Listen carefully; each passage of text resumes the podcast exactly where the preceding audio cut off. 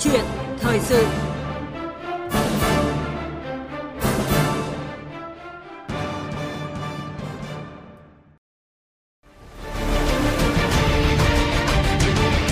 Thích ứng để bình thường mới. Thích ứng để bình thường mới.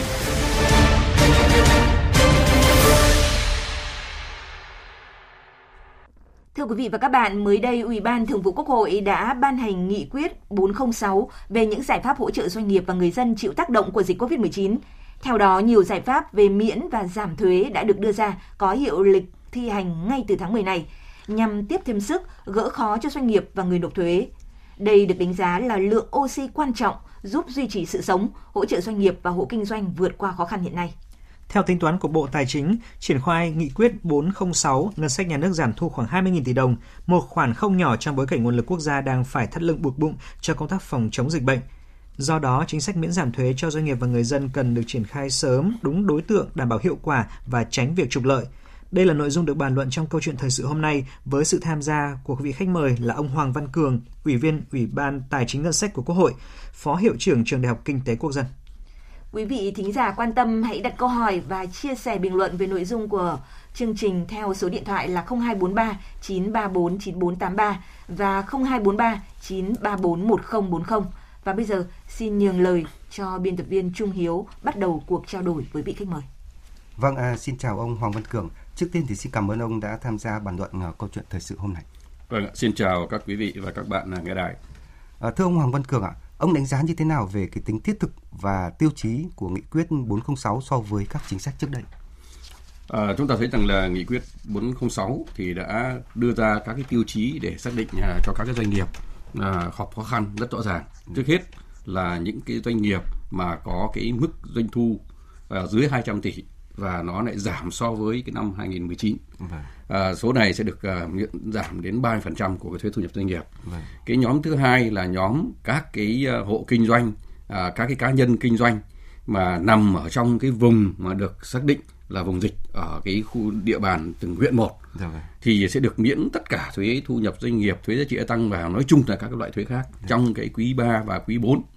À, cái nhóm thứ ba là nhóm và chúng ta sẽ được miễn cái được giảm 30% dạ vâng. cái thuế giá trị gia tăng nhưng mà cái thuế trị tăng này chỉ được giảm chung cho tất cả những cái mặt hàng dạ. mà bị ảnh hưởng dịch trên phạm vi toàn quốc ví dụ chẳng hạn những cái mặt hàng những dịch vụ cho du lịch những các cái dịch vụ về ăn uống à, nói chung là những các cái à, sản phẩm dạ. mà ảnh hưởng dịch thì đều được giảm 30% cái thuế giá trị tăng dạ. và trên cái phạm vi à, toàn quốc và chúng ta thấy rằng là những cái doanh nghiệp à, trong thời gian vừa qua nếu như mà để chậm cái nộp tiền thuế tiền yeah. Thuế đất thì trước đây là bị à, phạt tiền chậm thì bây giờ cũng không phải nộp cái tiền phạt đấy. Yeah, vâng. Thì rõ ràng là chúng ta nhìn thấy các cái uh, tiêu chí và các cái đối tượng mà nghị quyết 406 ra đời ấy, yeah, vâng. thì uh, đã xác định rất là rõ, rất là trúng vào những cái đối tượng mà hiện nay đang rất là khó khăn, có lẽ khó khăn nhất yeah. uh, so với tác động của dịch để đỡ các cái phần khó khăn đó cho các doanh nghiệp.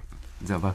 À, như vậy là nghị quyết 406 đã chỉ ra rõ ba cái nhóm chính sách thuế à, Ờ, để miễn giảm hoặc giãn cho doanh nghiệp và người dân. Ờ, thưa ông thì ờ, nghị quyết 406 không chỉ dừng lại ở định tính mà đã định lượng rõ ràng những cái hỗ trợ của nhà nước giúp cho cái việc giám sát thực thi được dễ dàng hơn và đặc biệt là nghị quyết thì thêm cái cách tiếp cận mới là không bỏ qua khu vực kinh tế quan trọng là hộ kinh doanh. Ông đánh giá như thế nào về sự thay đổi này? À, rõ ràng nghị quyết 406 có một cái sự thay đổi, một cái bước tiến rất là rõ so với lại các cái chính sách hỗ trợ trước đây. Trước đây chúng ta có nhiều các cái uh, chính sách hỗ trợ, thế nhưng mà đưa chúng ta đưa ra cái mục tiêu thì đúng, chẳng hạn cứ nói rằng là hỗ trợ cho các đối tượng gặp khó khăn. Thế nhưng mà như thế nào nó đối tượng gặp khó khăn thì chúng ta không quy định rõ. Chính vì vậy cho nên là khi triển khai thì nó không được đi vào cuộc sống ngay.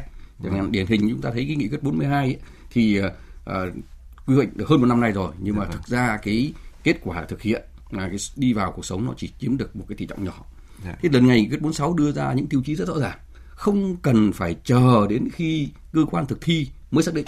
Ở đây tiêu chí rõ như thế thì bất kể một cái đối tượng người dân nào, doanh nghiệp nào nằm trong cái đối tượng hưởng thụ của mình được được gọi là được uh, uh, hưởng thụ chính sách này yeah. đều tự mình xác định được và các cái cơ quan quản lý ấy, thì không mất thêm cái thủ tục không mất thêm cái thời gian đòi hỏi cái doanh nghiệp đòi hỏi cái người dân phải chứng minh là mình nằm ở trong đối tượng đó vâng. và nếu như được như thế thì chúng ta thấy rằng là cái quá trình chúng ta triển khai chính sách đi vào sống nó sẽ nhanh hơn. Dạ vâng. đặc biệt chúng ta thấy rằng là cái nghị quyết này đề cập rất rõ đến cái đối tượng là các cái hộ gia đình và các cá nhân kinh doanh. Cái đối tượng hộ gia đình các nhân kinh doanh là đối tượng mà có thể nói là mỏng manh ảnh hưởng rất là nặng nề khi mà có cái đại dịch. Chỉ cần dừng các cái hoạt động à, kinh doanh trong thời gian rất ngắn thì người ta có thể đã gặp khó khăn ngay.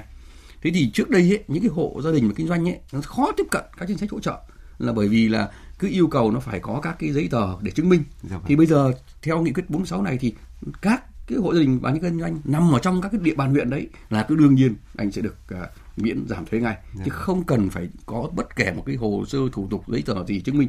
Và đấy là cái điều mà nó sẽ không có cái rào cản để đến với lại à, cái chính sách nó đến với lại các cái đối tượng mà chúng ta đang mong muốn hỗ trợ này.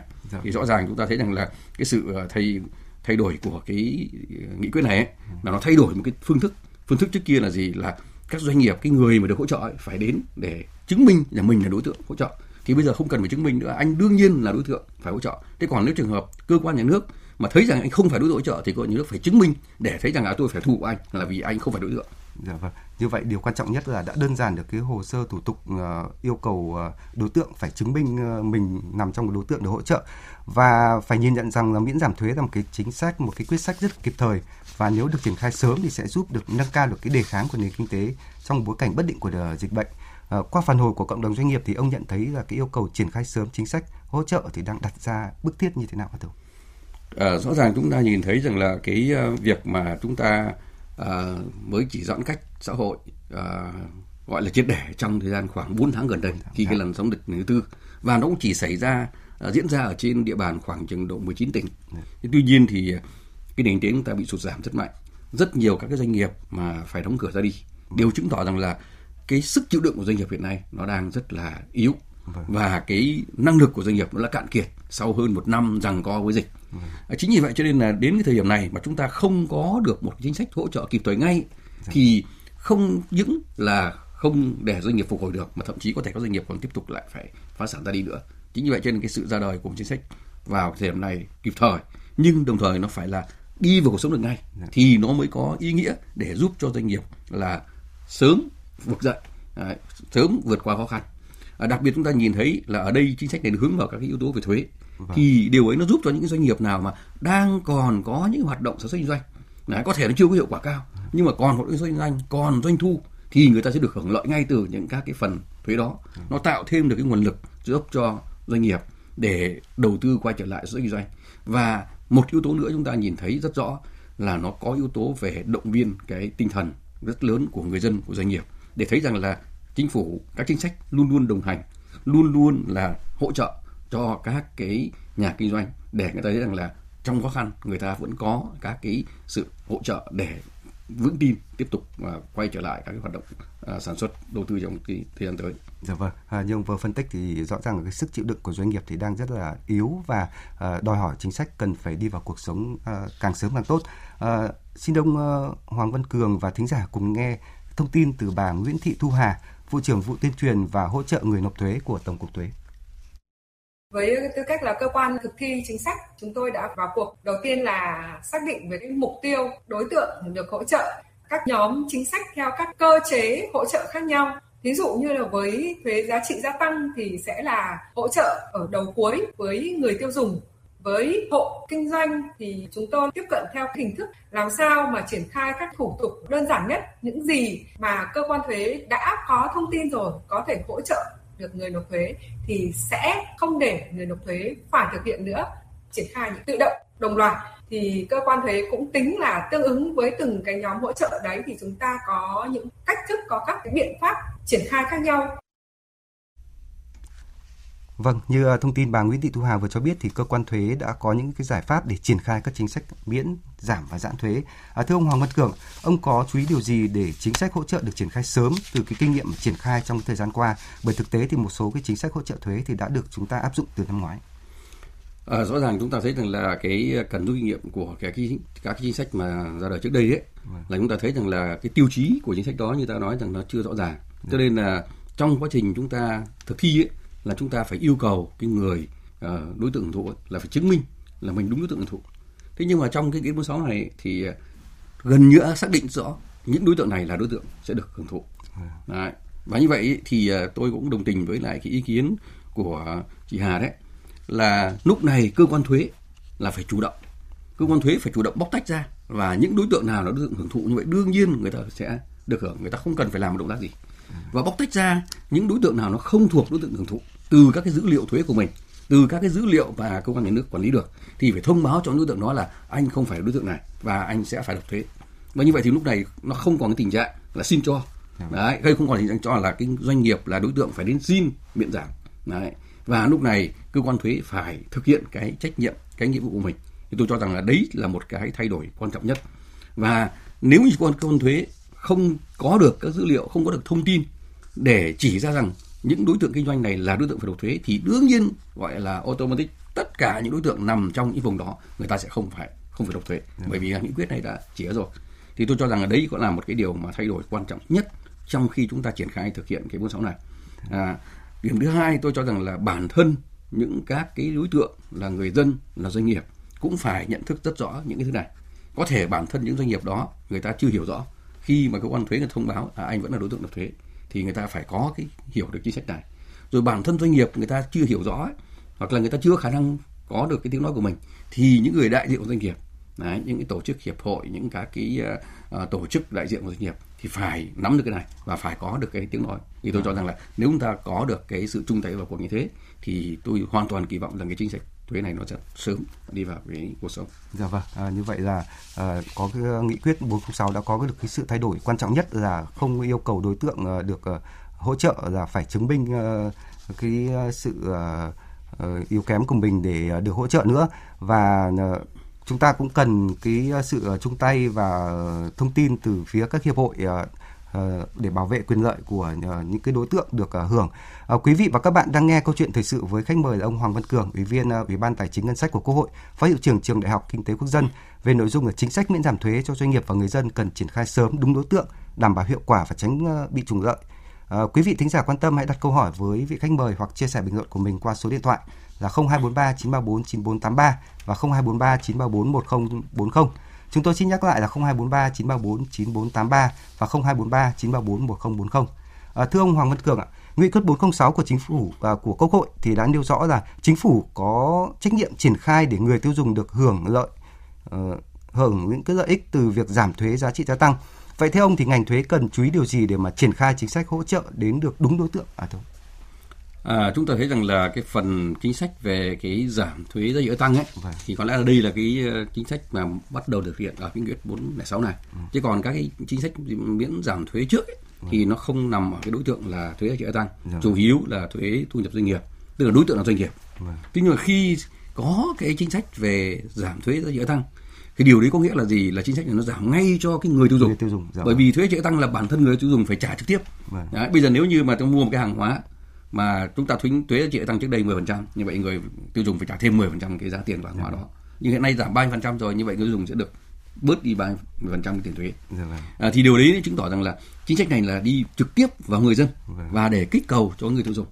Thì chính vì thế cho nên là chúng ta phải thử triển khai cái chính sách nào nó đúng để đại đa số đông bảo người dân khi tiêu dùng những cái sản phẩm, những cái hàng hóa thuộc đối tượng mà chúng ta đang mong muốn khuyến khích tiêu dùng dạ để vâng. kích cầu tiêu dùng và để giảm cái uh, gánh nặng cho người dân thì những các cái hàng hóa đó cơ quan thuế phải được quy định công khai rất rõ ràng.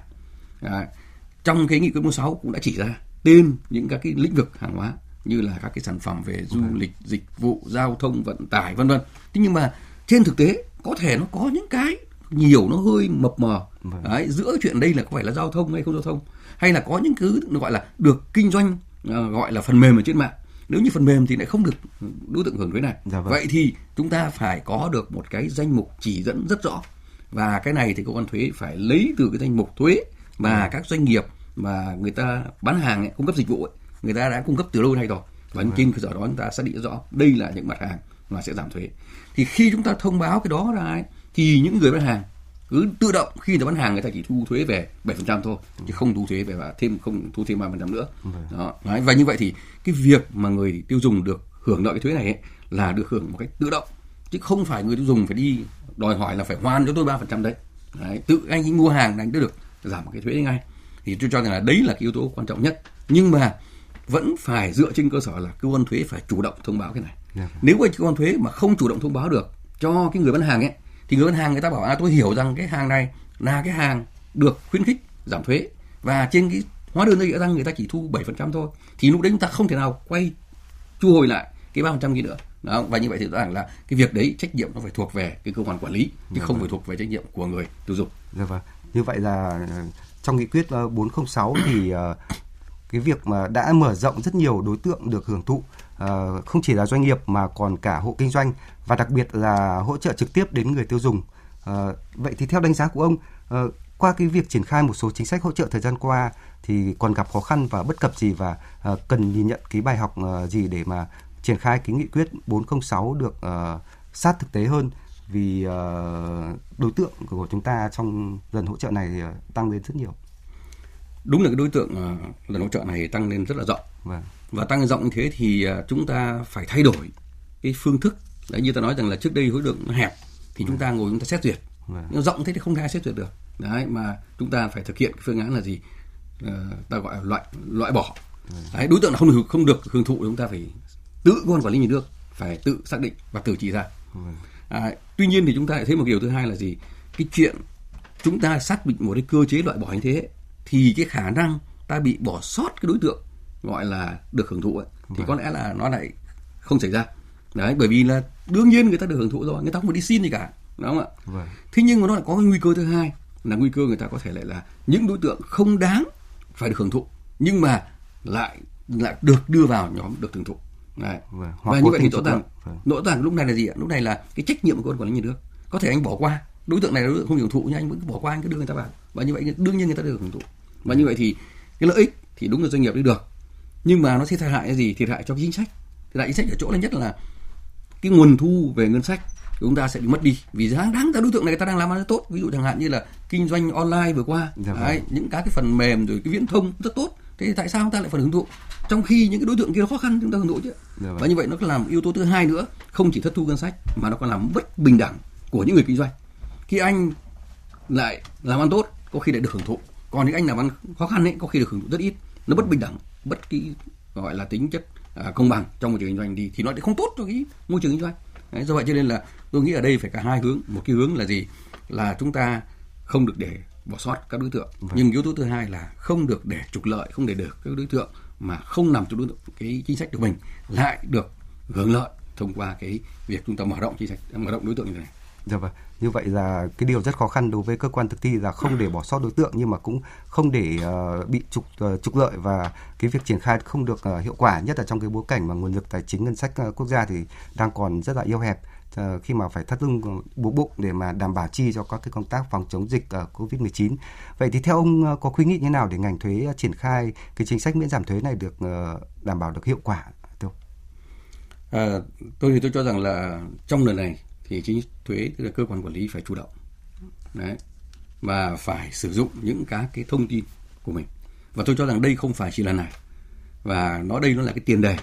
Để chúng ta sẽ chuyển cái phương thức quản lý là từ chỗ là gì? Là cơ quan quản lý ngồi ở đấy chờ các đối tượng đến để xin. Xin vâng. Đấy, để xem là mình có được hưởng các cái yếu tố hay không hoặc là mình phải làm cái này không. Thì bây giờ phải chuyển sang cái hướng là gì? Cơ quan quản lý phải chạy theo để phục vụ Phục vụ. đáp ứng cái nhu cầu của doanh nghiệp đấy tức là người ta đương nhiên người ta được hưởng rồi Dạ vâng. vậy thì bây giờ anh mà muốn thấy rằng là đối tượng này được hưởng mà không đúng thì anh phải tìm đến đối tượng đó và anh phải chứng minh được đối tượng đó để thấy rằng anh phải thực hiện thế này thực hiện kia còn quan quản lý mà không chứng minh được chuyện đó Vâng. thì người ta cứ đương nhiên là người ta không nộp thuế đương nhiên người ta được hưởng đấy tôi cho rằng là cái cái cái cái, cái nghị quyết này ấy, nó đòi hỏi cái cơ quan quản lý à, cơ quan thuế là phải thay đổi cái Vâng. phương thức quản lý của mình Vâng. à, và để thay đổi phương thức như thế thì rõ ràng anh phải sử dụng một cái thông tin rất là đa chiều. Tức là bản thân những thông tin của cái đơn vị quản lý thuế từ trước đến nay trong lịch sử mình có. Vâng. rồi anh phải sử dụng các cái thông tin của các cơ quan khác quản lý khác. Đấy. chẳng hạn như là cơ quan đăng ký kinh doanh. Vâng. à, chẳng hạn như cơ quan quản lý thị trường. Rồi là anh phải sử dụng đến cái thông tin của những cái người trong cái đại diện như hiệp hội. Và thậm chí kể cả cái chính quyền của cộng đồng à, dân cư. Và cái đó phải công khai minh bạch. Nếu chúng ta không khai minh bạch ra đối tượng này là đối tượng cần phải thực hiện nghĩa vụ thì đương nhiên người ta sẽ dễ dàng phát hiện được là à anh nào đã không thực hiện đã à, bỏ qua hay là đã trục lợi Dạ vâng. À, như vậy là cơ quan thực thi cần phải chuyển từ ờ, bị động sang chủ động để mà đảm bảo được cái quyền lợi của người được ờ, hưởng hỗ trợ. Ờ, nhưng mà như ông vừa nói thì ờ, cơ quan ờ, thực thi có thể ờ, kết hợp với những cái thông tin dữ liệu từ ví dụ như là từ bên sở kế hoạch đầu tư hoặc là dữ liệu thuế đã có của mình hoặc là qua các hiệp hội để mà xác nhận cái đối tượng thực sự gặp khó khăn. Vậy thì theo ông cái phương án này có khả thi không có tăng thêm cái tầng nấc cái rào cản cho cái việc triển khai không thưa ông? À, cái, cái cái quan điểm của tôi ở đây ấy, tức là không phải là đi xác nhận đối tượng nào đối tượng được hỗ trợ. Đấy. Chính sách này nó đã chỉ rằng đối tượng hỗ trợ là gần như đương nhiên. Đấy. Cái quan quản lý là chỉ đi tìm đối tượng nào đối tượng anh phải quản lý, anh phải thu thuế. Đấy còn anh không tìm được đối tượng thu thuế anh không chứng minh được đối tượng thu thuế thì anh sẽ không thực hiện được cái nhiệm vụ của mình anh sẽ không thu được thuế anh sẽ thất thu anh sẽ không tạo được cái môi trường kinh doanh cho nên không đi chứng minh cái người được hưởng mà phải đi chứng minh là gì đi tìm cái chứng cứ là gì là cái đối tượng là không phải đối tượng hưởng thụ Đấy, như vậy thì chúng ta nhìn thấy đối tượng chúng ta đang mở rộng này thì cơ quan quản lý nó chỉ đi vào những đối tượng là trọng tâm thôi thì khi đấy cái khối lượng công việc đó đơn giản đi. Và khi đấy nó sẽ không xảy ra tình trạng là gì là nó sẽ gọi là bắt nhầm. Đó. bởi vì là gì? Anh đã chỉ ra ai là cái người nộp thuế. Anh phải nộp thuế thì người ta sẽ có những cái yếu tố là gì? Dùng các tiếng nói của bản thân người ta tiếng nói của doanh nghiệp tiếng nói của cộng đồng người ta nói rằng là chứng minh của tôi không phải tôi giống như người khác.